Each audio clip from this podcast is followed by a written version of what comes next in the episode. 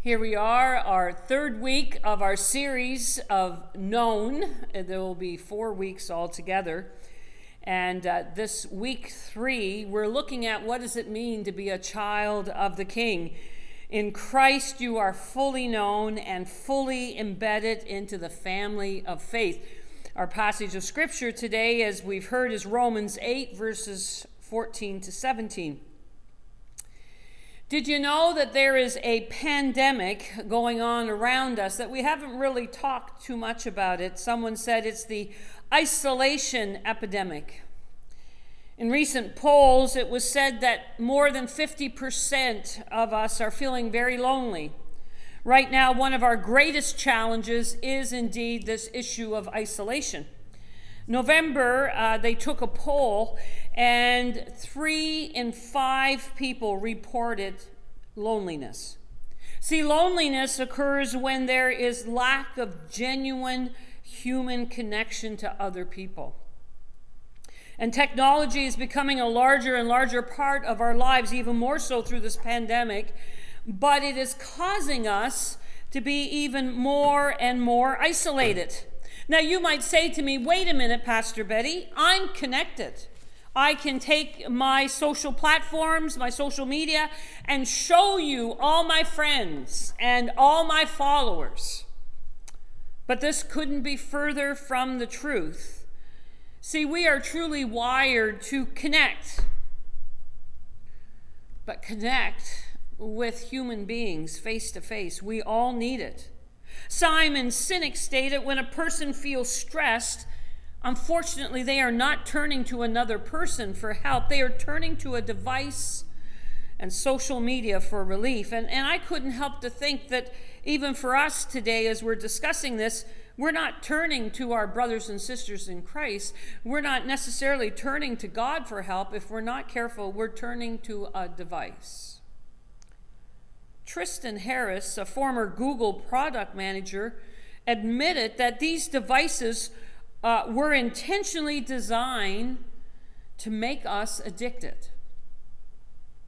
Every time we pick up our phones, we're pulling a lever in hope of winning some exciting reward, some kind of news, much like somebody uses a slot machine. Every time we get a text or a status update, we get a jolt of dopamine. It's that pleasure system of our brains, the same system that controls addictions, much like cocaine. I remember we had a couples retreat as a church in November, and one of the things was saying about, you know, the busyness and finding times for ourselves as couples and talking about all these technology and social uh, means is, is a way that keeps us from being together, even in our marriages. And so we were challenged that we were going to put our phone down when we went out for a meal together, and that we were going to make a point to sit at the table and eat our supper together and spend time with each other instead of watching television as we ate our dinner together. I like what somebody said. Somebody said that relationships are the currency of life, and nothing takes the place of real human face to face connection. And I'm saying that as we have a service today on cable TV. Human connection makes you feel heard, helps you to feel understood. And what we all long for is a sense of belonging.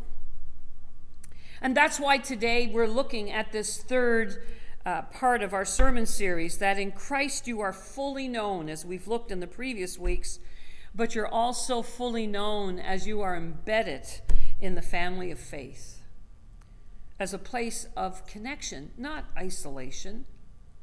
See, when I understand that I'm a child of God, that is a connection Look at verse 14 of our passage today. For those who are led by the Spirit of God are the children of God. How do you know that you are a part of the family of God? Well, Jesus declared in John 14, verse 6, he made it very clear I am the way, the truth, and the life. No one comes to the Father except through me. And see, God made a way for us to become the adopted daughters and sons of God, and it is through belief and faith in Christ. No one comes becomes a Christian without doing that. And when we become a Christian, though, we become now a part of the family of God, and God is indeed our Father. It's a place of connection and relationship, connection with Him and connection with one another. And the truth is, as we all know, it's by grace because we have done nothing to deserve it. God, the great Father, in His amazing love and mercy, has sent His Son, and He has now taken us, the lost, the helpless, poverty stricken sinner, and through faith in Christ has adopted us into the family of God. And so Paul says that as we've come to faith, we're a part of the family of God. We are the children of God. And knowing and experiencing that means we know and experience God as our Father.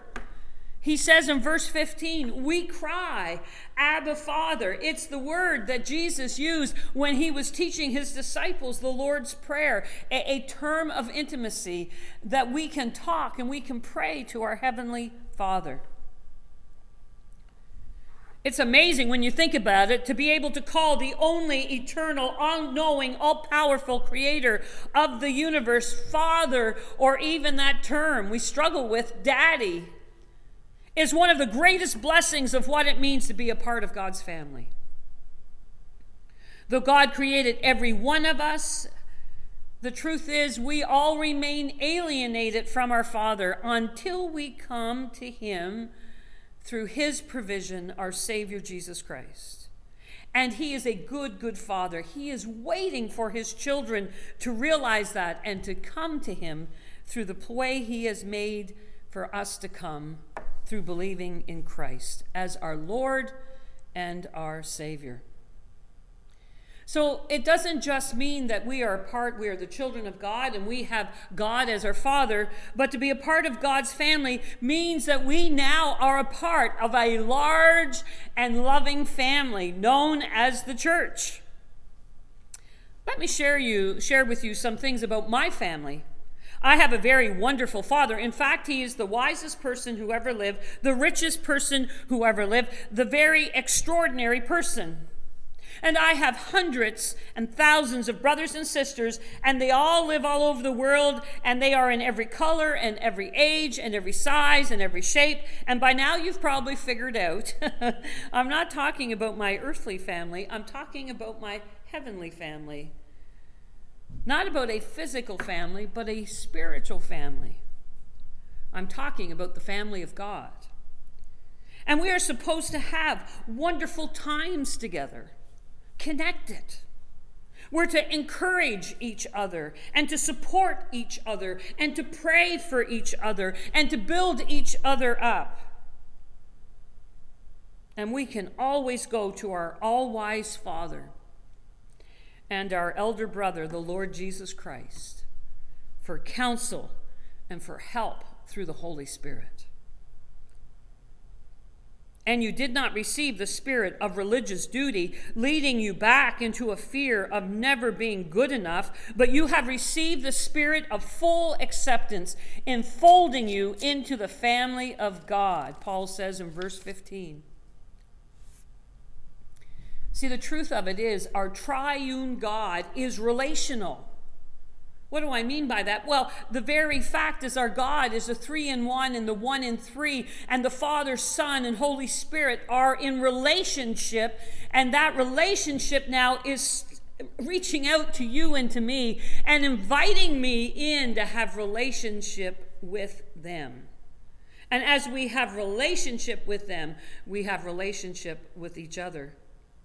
See, family conveys, as I said, this sense of belonging. To be in the family of God means I'm accepted just the way I am for who we are. You know, that's what family does. They love us because we're family.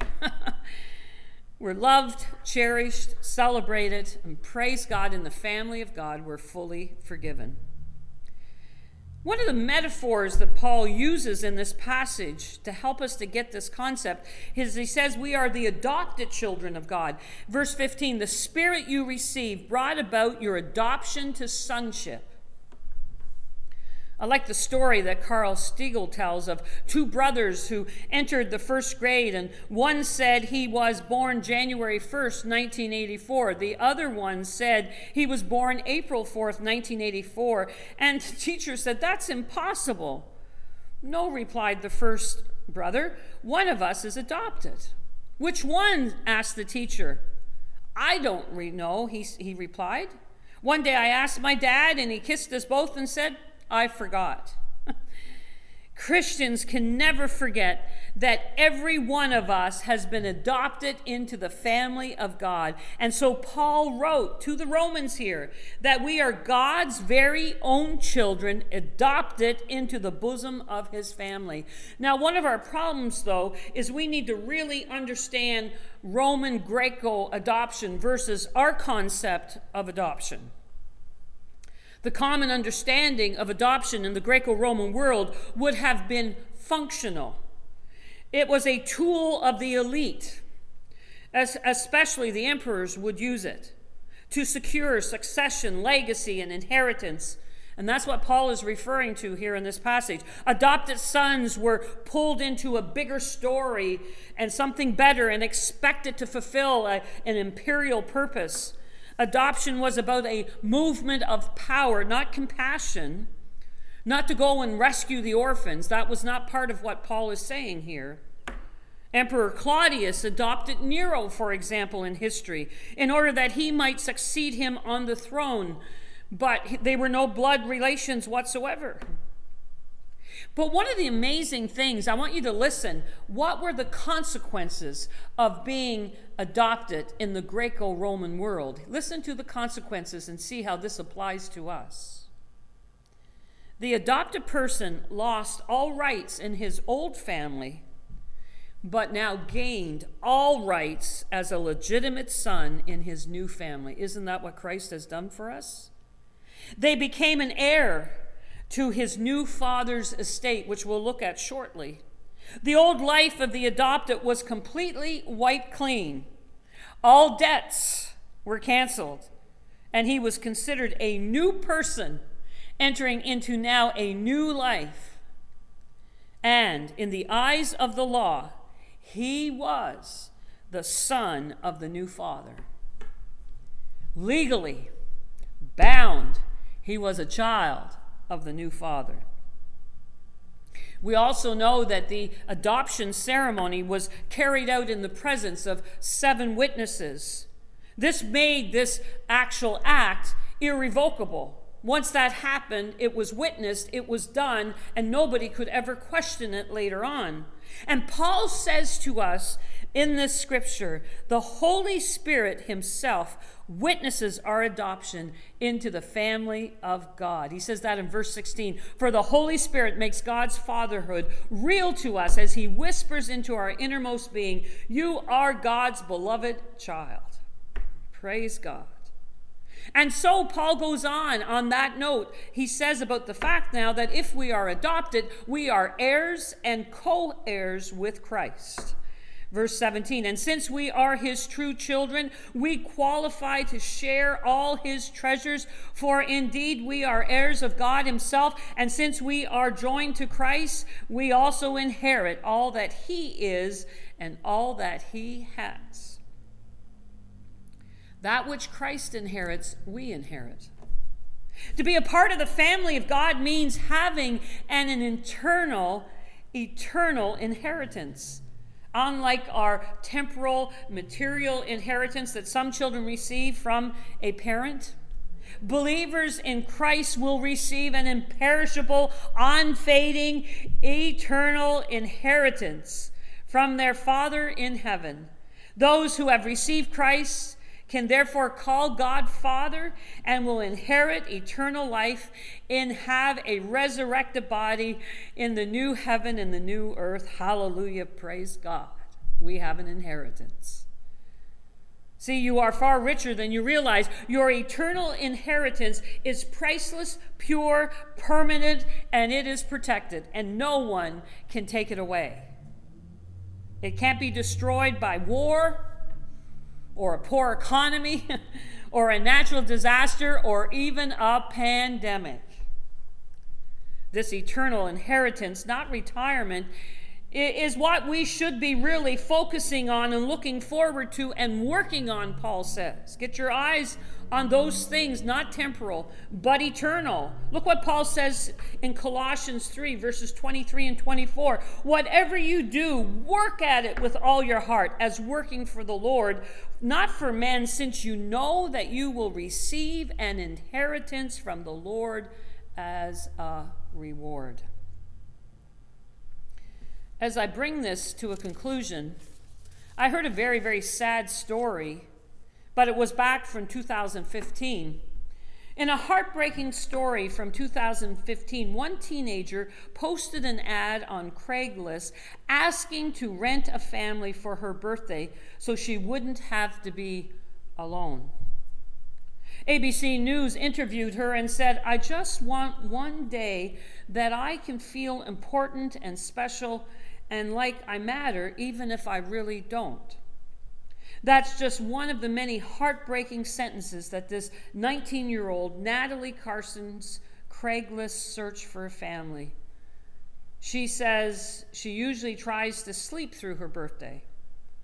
See, she had aged out of foster care and was never adopted, so she spends her holidays and birthdays alone. Do you know the truth of it is this pandemic has brought the reality that we have been spending a lot of our holidays, a lot of our days alone, much like Natalie. A sad story. And for us as believers in Christ, when God has provided us with such a wonderful family of God, it is sad if we are isolated and spending life alone.